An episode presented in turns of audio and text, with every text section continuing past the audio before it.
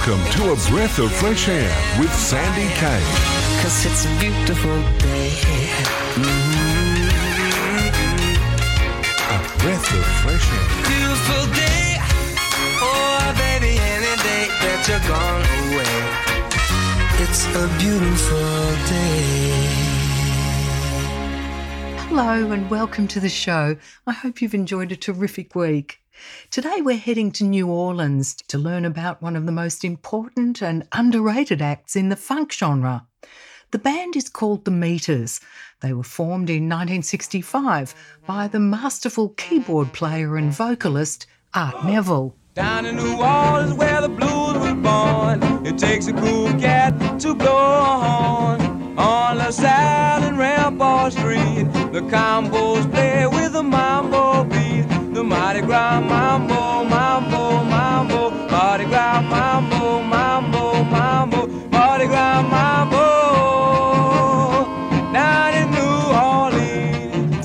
60s and 70s, the Meters performed both their own music and served as backing players for musicians like Lee Dorsey and Robert Palmer, amongst others. They didn't have a whole lot of mainstream success, but their influence has been very far reaching, with them even being considered by many to be as equally influential in funk as the likes of James Brown. Their music has been sampled nearly 200 times by hip hop artists, and many rock acts like the Grateful Dead and the Red Hot Chili Peppers have played their songs.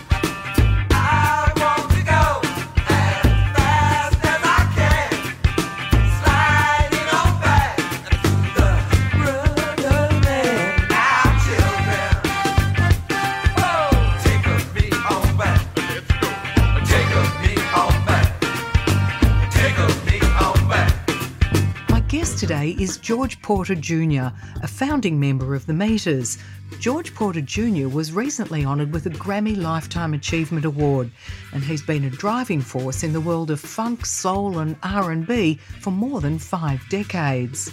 George Porter Jr., thanks so much for joining us here on A Breath of Fresh Air. What a pleasure to have you company. Uh, thank you very much for the invite.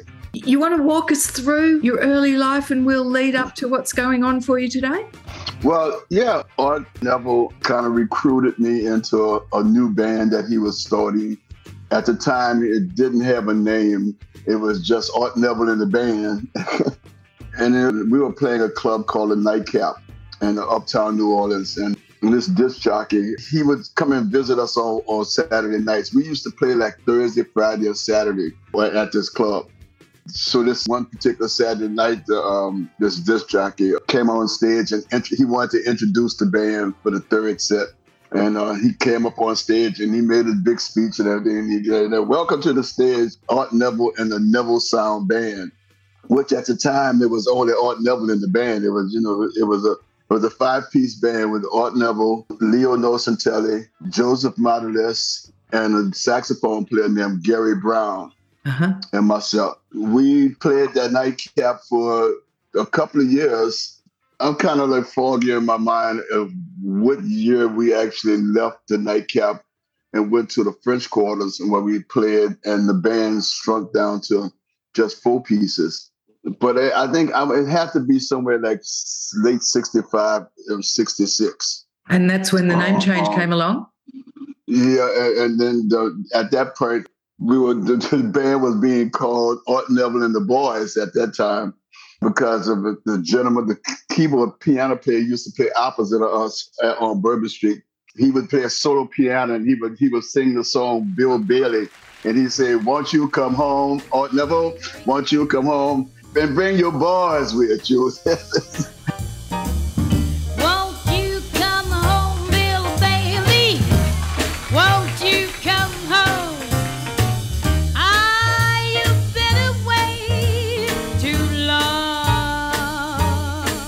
DJ wasn't the only one visiting the club to check out the new band on the scene. The renowned pianist, producer, songwriter, and recording artist Allen Toussaint was also on the prowl. Allen would come down, uh, you know, from every now and then, and he would, you know, kind of park his Eldorado on the street and listen to us play. The doorman would always tell us when he said, he said, "Yeah, man, your boy, your boy, um, your boy Allen Toussaint was outside listening to y'all." And then one Saturday night, Art told us that um, Allen wanted us to come down to his studio that Monday, you know, to, to do some demos or, or, or to, to audition. That's what it was. And we went down that Monday, did an audition um, for Allen. And basically, we were playing some Lee Dorsey's song, the songs that was eventually keynoted for Lee Dorsey. Hanging out all night long, hanging out till my money's gone. Then I finally stumbled home, sad and broke and all alone. Oh me, oh my, oh. What am I gonna do? Oh, oh me, oh my, oh. Looks pretty much like I'm a through. Oh.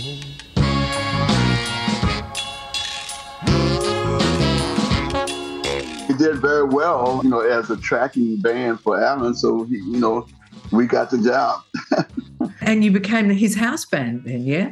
we, bec- we became his hou- became his house band for um, several years. George, how big was Allen Toussaint at that time?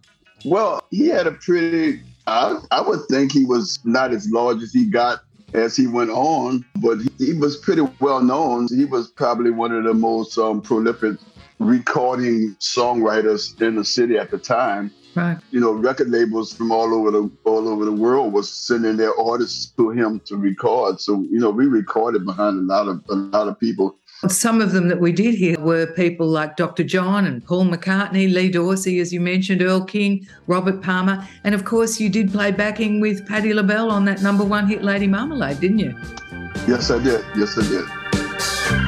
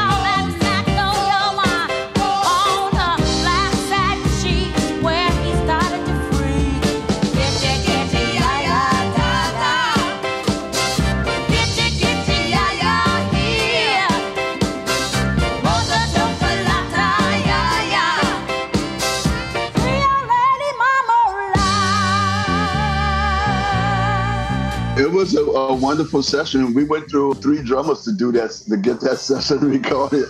How come? well, um, there was uh, difference between um, you know between the drummer and uh, and the drummers and Allen.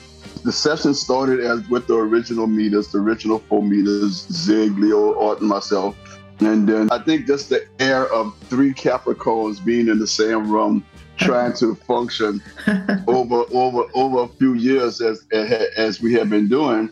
I guess that that uh, it, that Zig and Allen just wasn't gelling anymore. So Zig kind of backed away from the session, and um, James Black was brought in, another wonderful um, drummer from New Orleans. He was brought in, but um, he he and Allen didn't gel at all from start. So uh, James was just in there for that one day, uh, maybe two tracks, and you know Allen, cut- uh, you know, took a break, a lunch break, and, and then the engineer would call in and say, "Oh, we done for the day, gentlemen. same same time tomorrow." The new drummer. And the next day we came in and Herman Ernest was the drummer, and he's the one who ended up finishing the record. Yeah.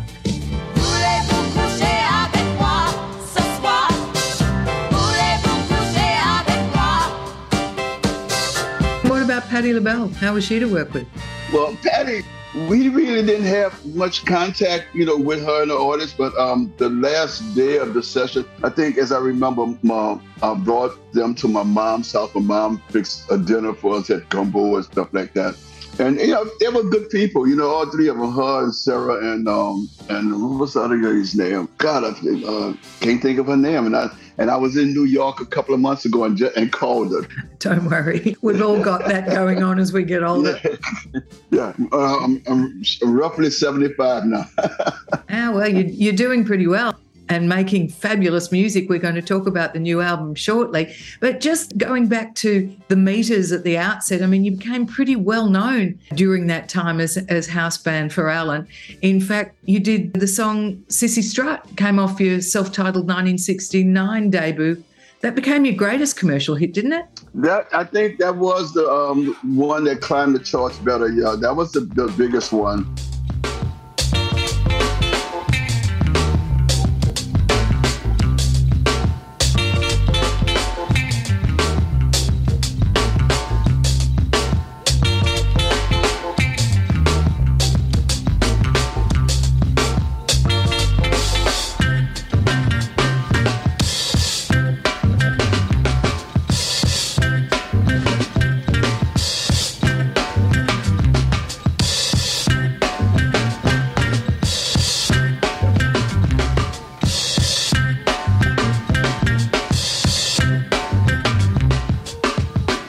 We had about two or three others that kind of opened the doors. I think it was um, Look-Ka Py Py.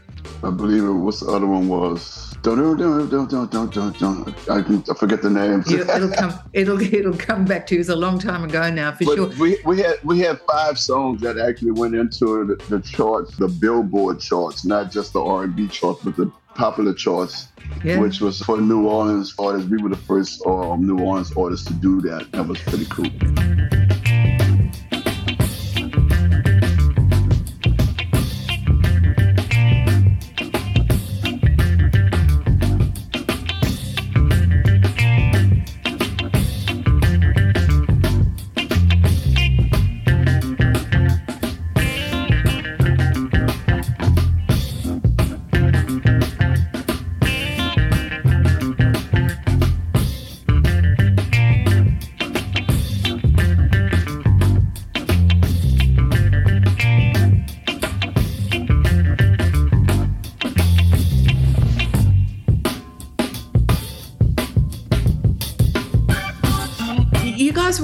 Cutting the way for funk at the time, weren't you? You you were known as one of the progenitors of funk, along with Sly and the Family Stone and Parliament Funkadelic.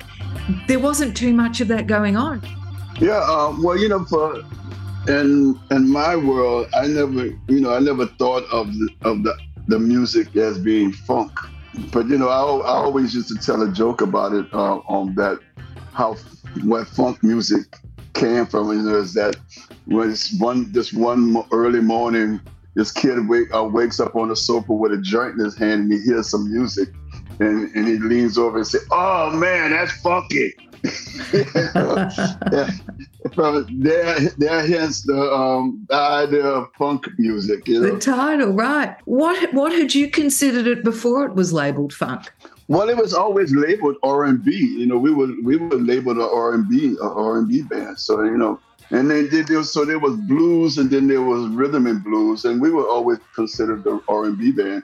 Um, you know, until uh, you know until um, we moved. And in fact, I think we got kind of started calling us a funk band when we uh around 75 mostly 75 but really in 76 when we did those two rolling stones tours then the writers the writers start saying the rolling stones had a funk band on tour with them you know So it was kind of more of an adjective than a noun. yes yes And what were those tours like with the Stones? That must have been an amazing Um, experience. yeah it was it was very very unique very unique Come on, open up a bit. I mean, they were they were bad boys. Everybody was partying Right, very yeah, hard in we were- those we days. were- I was very hard. I played hard, hard, hard myself. I mean, I would probably say 76 was the beginning of my really hard, hardcore cocaine use. I mean, I had been using cocaine prior to that and smoking pot since I was 16. But in 76, I really started doing large numbers of large amounts of, of cocaine. And uh, or in fact, it almost almost ended me in 76 at the end of that tour i got home and i played a gig on i think it was like a saturday night and i went home and went to bed And the next time I woke up was four days later, and I was in the hospital. Ah, And um, apparently, um, my wife's my wife said that she called an ambulance for me because when she when she woke up, she looked over the side of the bed, and I had I had I was like I was pale, seriously pale, looked like there was no blood in my body. And she called the hos- hospital, and uh, pretty much the doctor told my mom that I had double pneumonia. And it was funny, but not funny. But he told he told my mom. That's how my mom found out that I was using cocaine. He told my mom that if it wasn't for the cocaine, I probably would have been dead. So the, the, the I had double pneumonia, but the cocaine apparently was doing something. The cocaine was doing something to, to my body to keep me from killing myself. I, I don't, you know, I don't know how. Don't do it Did that experience curtail your usage? for a few months. Yeah, for a few months, but it, it wasn't until um '88 that I got completely sober. I've been sober um 34 years now. Right. You, you're lucky that you did, aren't you? Because it could have really taken a terrible toll. Yeah, well, you know, it was it was uh, um, the thought of actually losing my family that that got me into a treatment center, Right. and right. um and, and and and has kept me sober. Yeah. Congratulations. There's a lot to be said for that.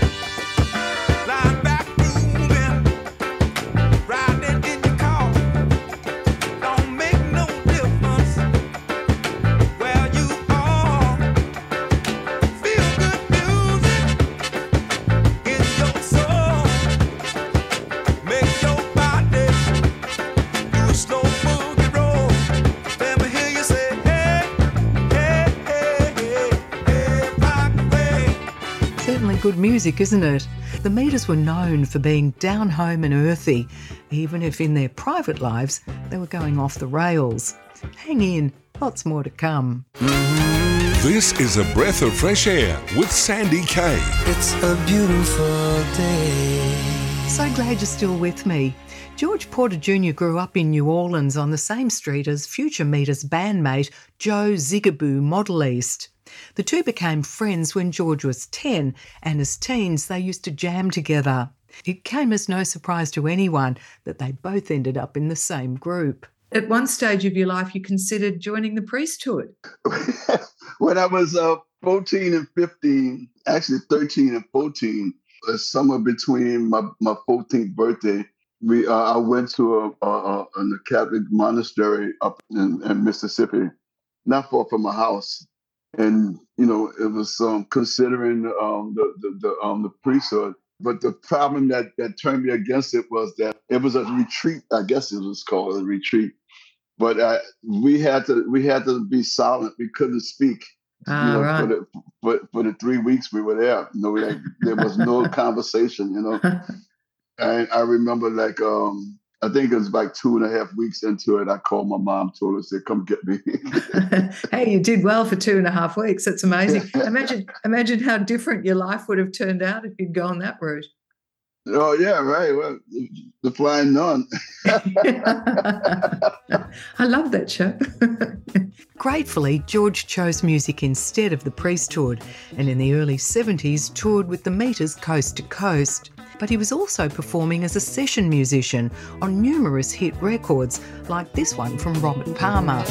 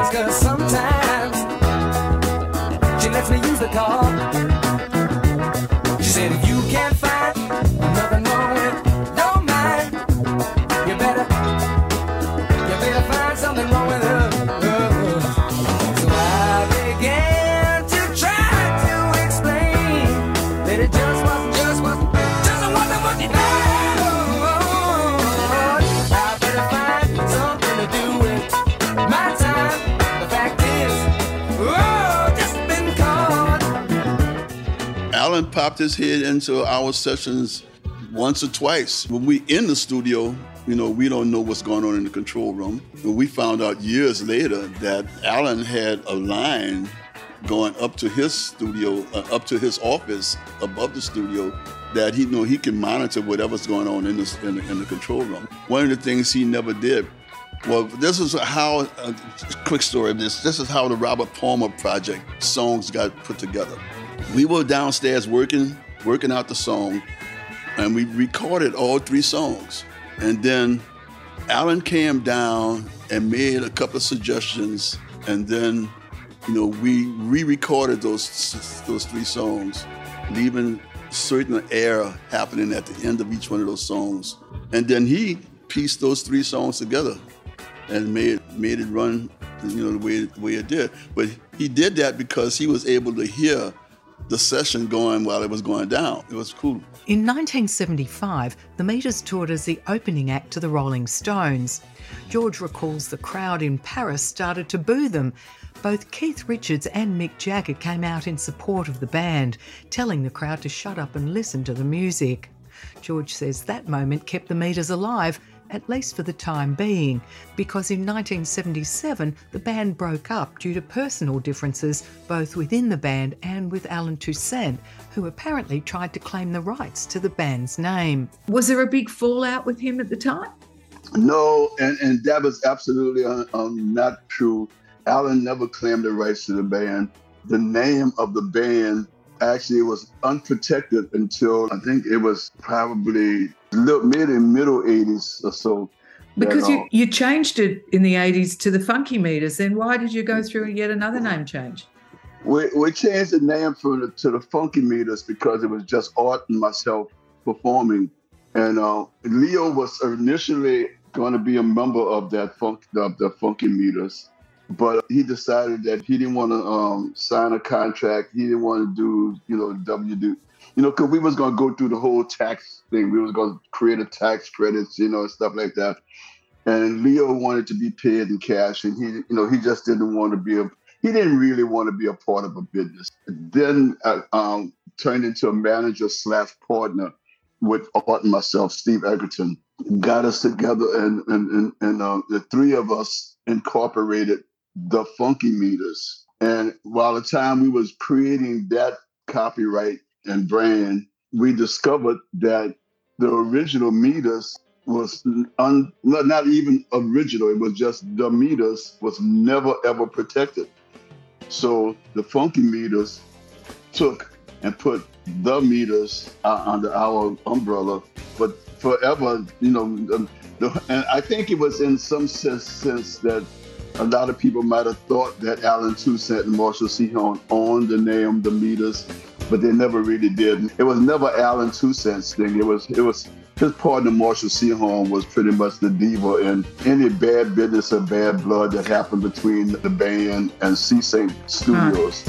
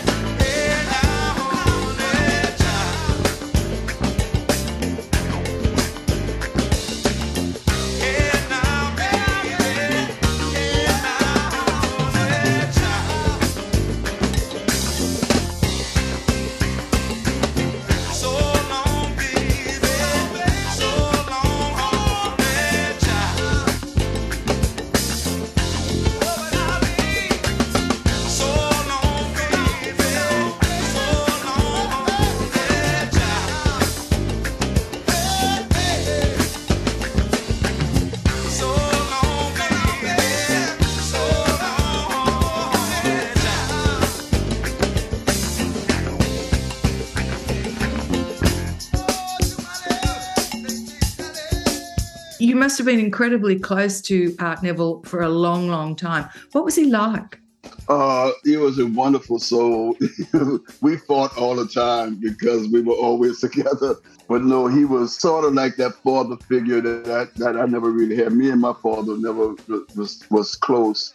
And then the, the, the last three weeks of my um, while I was in the treatment center, my father came and visited me uh, every Sunday, and we um, we planned to you know when I got out of treatment that you know we would spend more time together and get to know each other.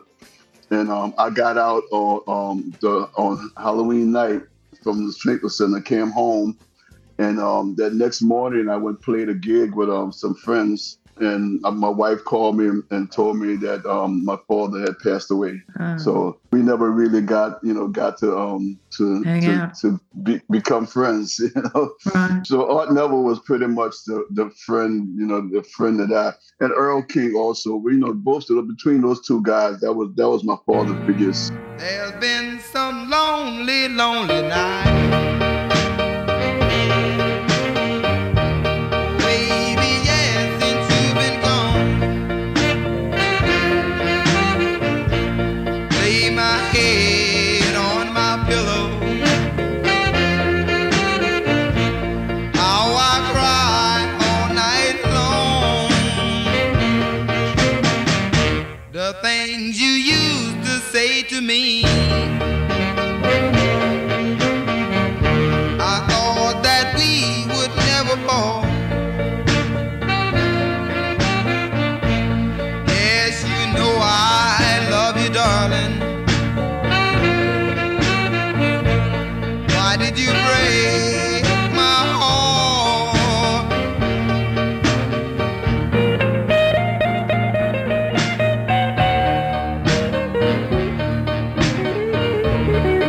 King there with his biggest hit, Those Lonely, Lonely Nights.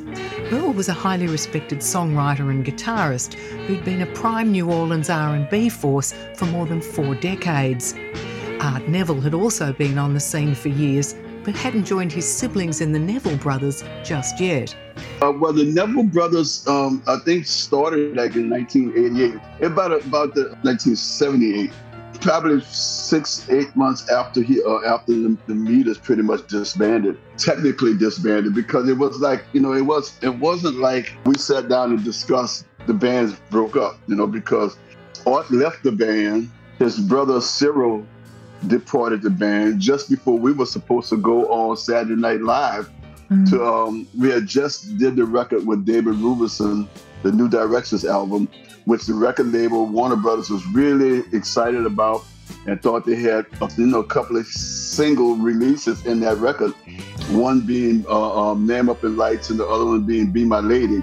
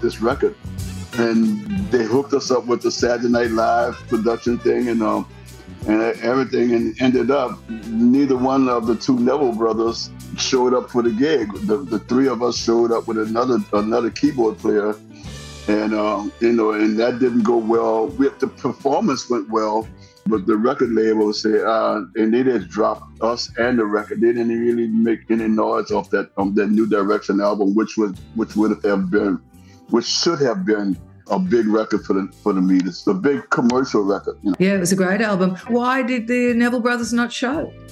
Well, I mean, Art left the band because there was a, a tour manager we had with us named Rupert Circle had convinced Art that the rest of the meters didn't sign the contract that he had given Art for us to sign. Well, if we didn't sign that contract, that Art should leave the leave the band and go off and play with you know because we also recorded that record, the um, Wild Tchoupitoulas album with their uncle, Uncle Jolly, Big Chief Jolly. Yep. and and and that record was doing you know pretty it was moving along really nice. And it, it, didn't get to the you know the big numbers but it, it did it, was, it made some noise. Hey,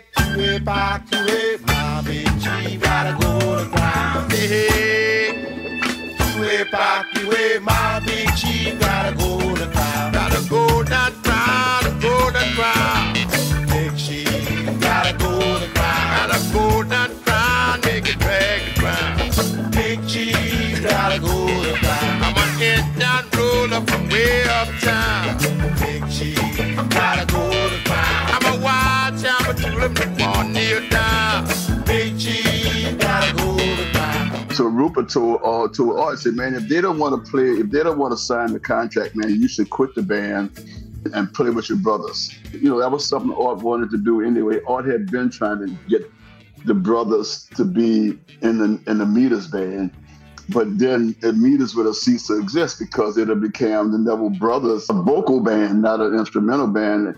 And then, you know, we had already given up pretty much a, a lot of space as far as being an instrumental band because we were we were now pretty much a vocal band too, you know. So the with the Neville Brothers being in the band, the three other three musicians would have been lost, you know, Yeah. lost in the mix, you know. So Would have changed that it was up something- entirely. that- yeah. that was something that we didn't want to do. And Art, so I was Art. Art quit the band on the airplane going home after we uh, recorded the, the New Directions album. On that way home, Art quit the band. Ah, Cyril. Cyril was still considering staying in the band, but then Art convinced him that he shouldn't do the Saturday Night Live because it was going to make, it was just was going to show, you know, a lack of loyalty to, to, to the brothers, you know, and so Cyril decided not to make the Saturday Night Live performance. So we went on the show with a keyboard player that's from another local family, um, Batiste brothers family, um, David Batiste Sr right. which 20 years later, his son, mm-hmm. D- Russell David Russell Batiste Jr., was a drummer in the Funky Meters. It's a small world, huh? Small world. Absolutely.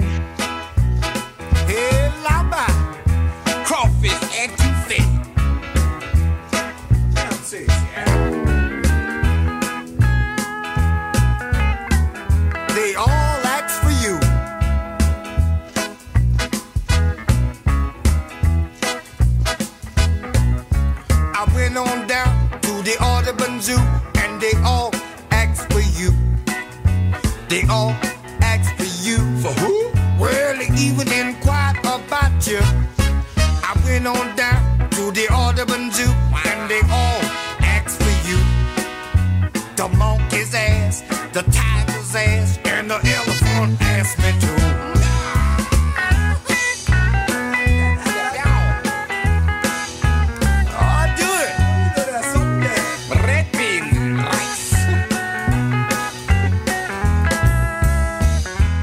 Nevilles' departure, and with David Batiste Sr. now on keyboards, the guys brought in Willie West as the band's lead singer. It wasn't long before George Porter Jr. also left the group, and by 1980, the Meters had officially broken up. None of them ever understood the influence they had exerted on the music scene. I don't believe the meters, even all the way up to the point where they broke up, had really realized how inspirational they were as a band. You know, I think that if they really had paid much attention to what they were doing, and and and um, at, at the time when they were doing it, you know, it would have been better. I think we would have we'd have, we'd have probably lasted longer than we did as a band. Um, but unfortunately, well, fortunately, I say not unfortunately, but fortunately for us, that the music itself outlasted the band.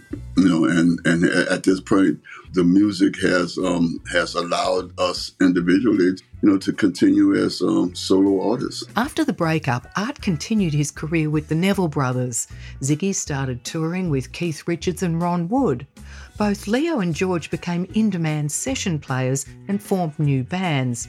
Don't go anywhere, the story's not quite finished yet. This is a breath of fresh air with Sandy Kaye. It's a beautiful day. Welcome back. The Meters defined New Orleans funk.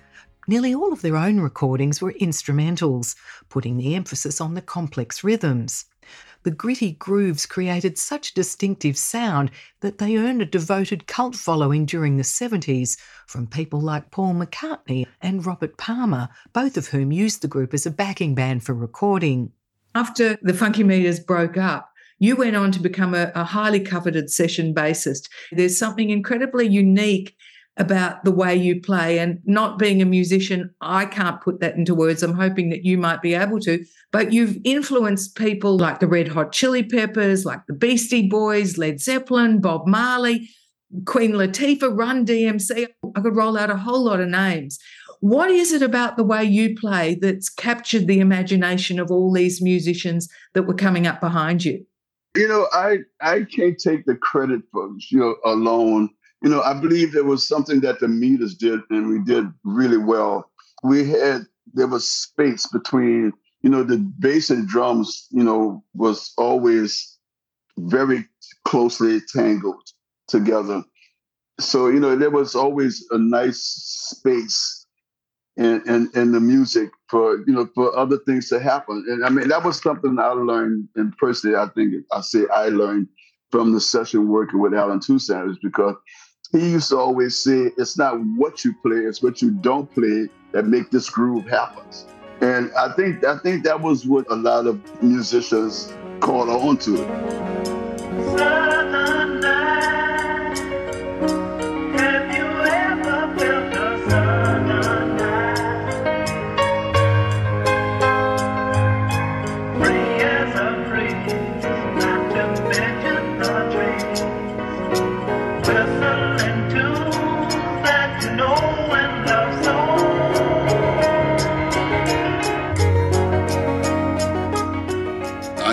Kind of a self-imposed rule that I go there with my mind wide open. And the first thing first is that, you know, I try and, and lock with the drummer. And so when I feel as a bass player, as close as I can get to the drummer, his pocket is going to pretty much dictate where the groove is and the pocket that I should climb into. So that was their secret ingredient, and it set the course for many bands to follow, paving the way for today's hip hop sound. The idea of space being, um, you know, Colonel Bruce Hampton said this space is the place. I like but it. I think he was talking about up there. Well, they certainly followed in your footsteps big time, didn't they? And you then went on and did a whole bunch of sessions with people like David Byrne and Jimmy Buffett, Tori Amos, Taj Mahal, until you started your own band called the Runnin' Partners in 1990. What brought that about? The need to work. um, you know, I've always wanted, you know, in the meters, out of all those, you know, nine records, I think I was I was only allowed to be able to record two of the songs that I wrote for the band. Which two? I had been, I, I uh, um, one was uh, um, the same old thing.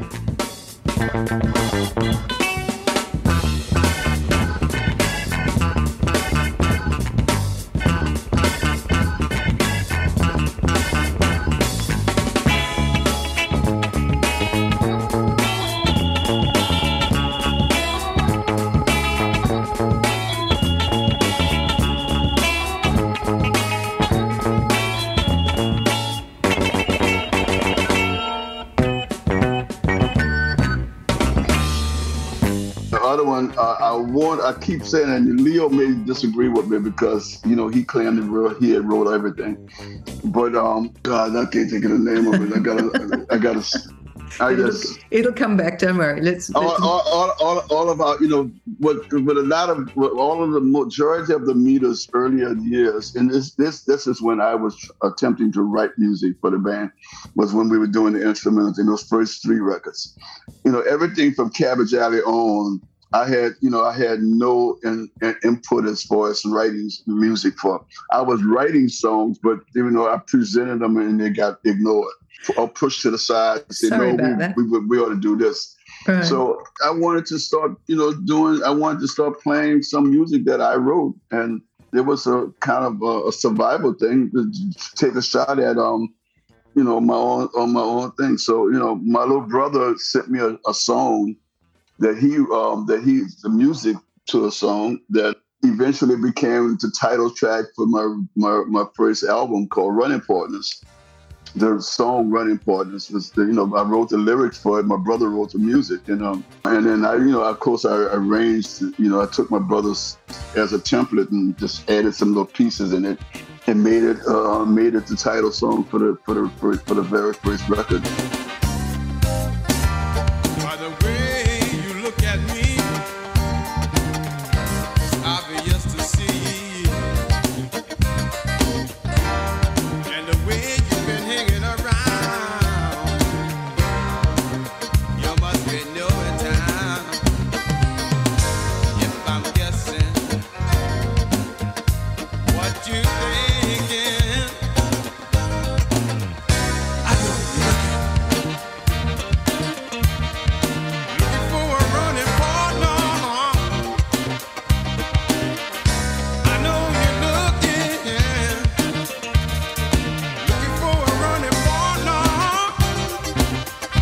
You had several others after that, and there were a few releases, including Funk This in 2000 and Can't Beat the Funk in 2011.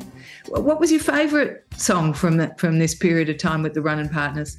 I think I kind of like reworked the song called "I Get High" and "Happy Song." "Happy Song" has kind of survived from before Running Partners because it was a, I had a I was, in 1980 I had a, I put, a, put together a band called Joyride, and uh, what, I didn't put together the band it was like a combination of a, the guitar player named Bruce McDonald and myself.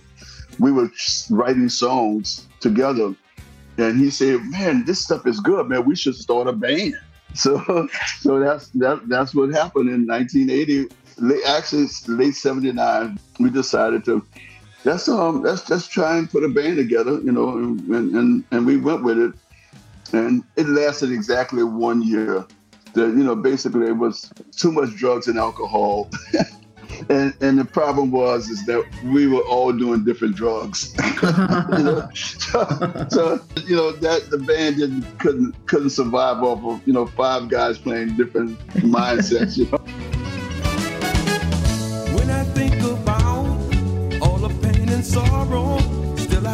Sing, sing a happy song. Everywhere I go, there are people laughing. Every day I see more magic happen. People joining hands, living out their plans. Let's make the most of what our lives have to offer. Please don't put me in no trick bag. It's depressing and it's coming from a dark a happy song. Don't let the madness get you, don't let the sadness get you. Sing a happy song, sing a happy song. Whatever is the matter, it will all get better.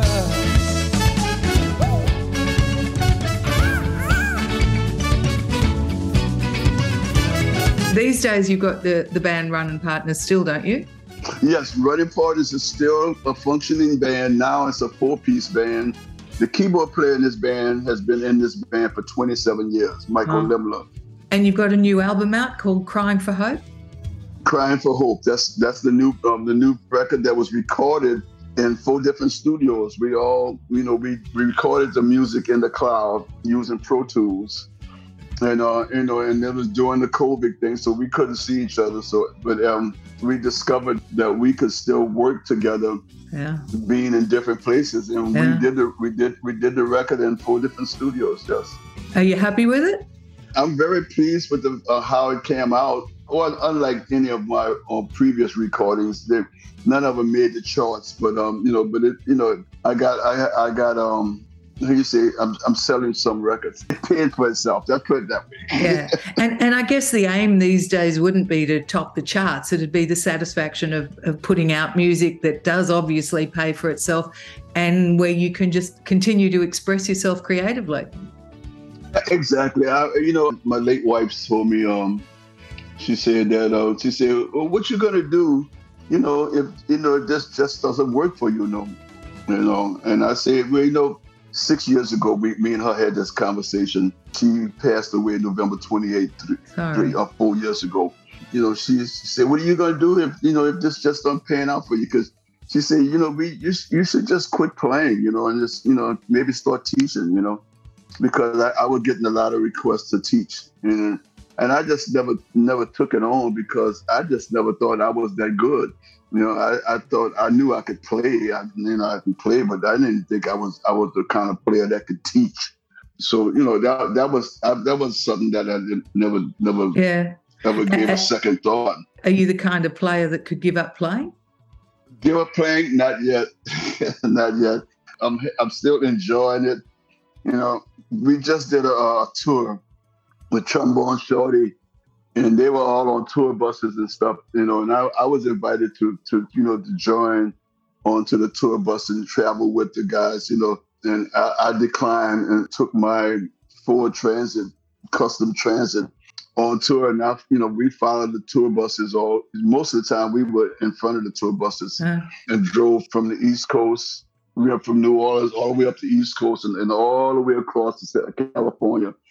You know, everybody want, you know, everybody, um, most of the guys, because I, I was like the, I was an artist with the Dumpstaphunk band performing the music of the meters. They all flew home, and you know, and they was trying, you know, the guys, you know, Tony Hall, the bass, or the guitarist, bass player in that band, was saying, "Man, Tony, you ought to, you ought to fly home, man. You, why you want to stay in that band for tw- 37 hours? You know?"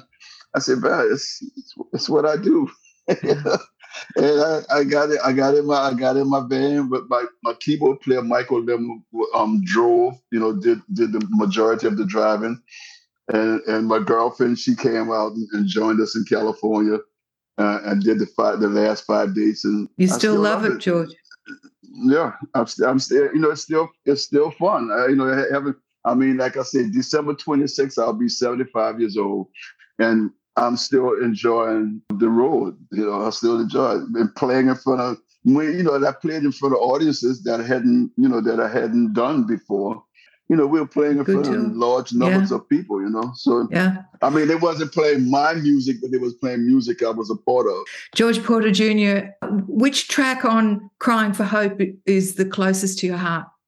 Crying for Hope is probably the A song, you know, but I, I kind of like the instrumental things. There's this one song on there called Spanish Moon.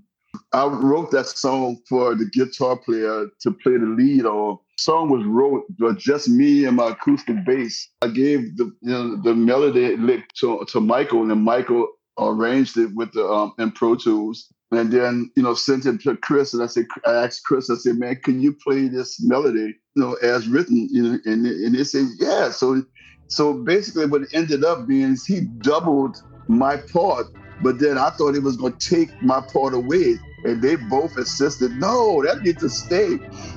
I haven't played the song yet because I have to learn that bass line.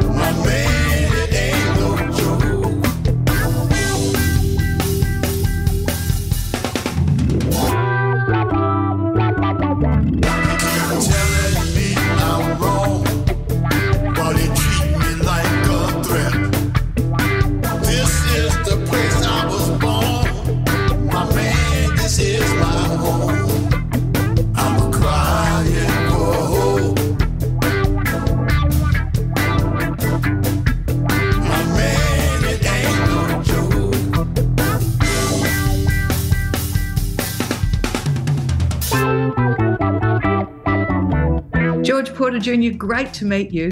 It's so good that you're still playing, still touring, still loving it, and still putting out albums. Really appreciate your time today. Yeah.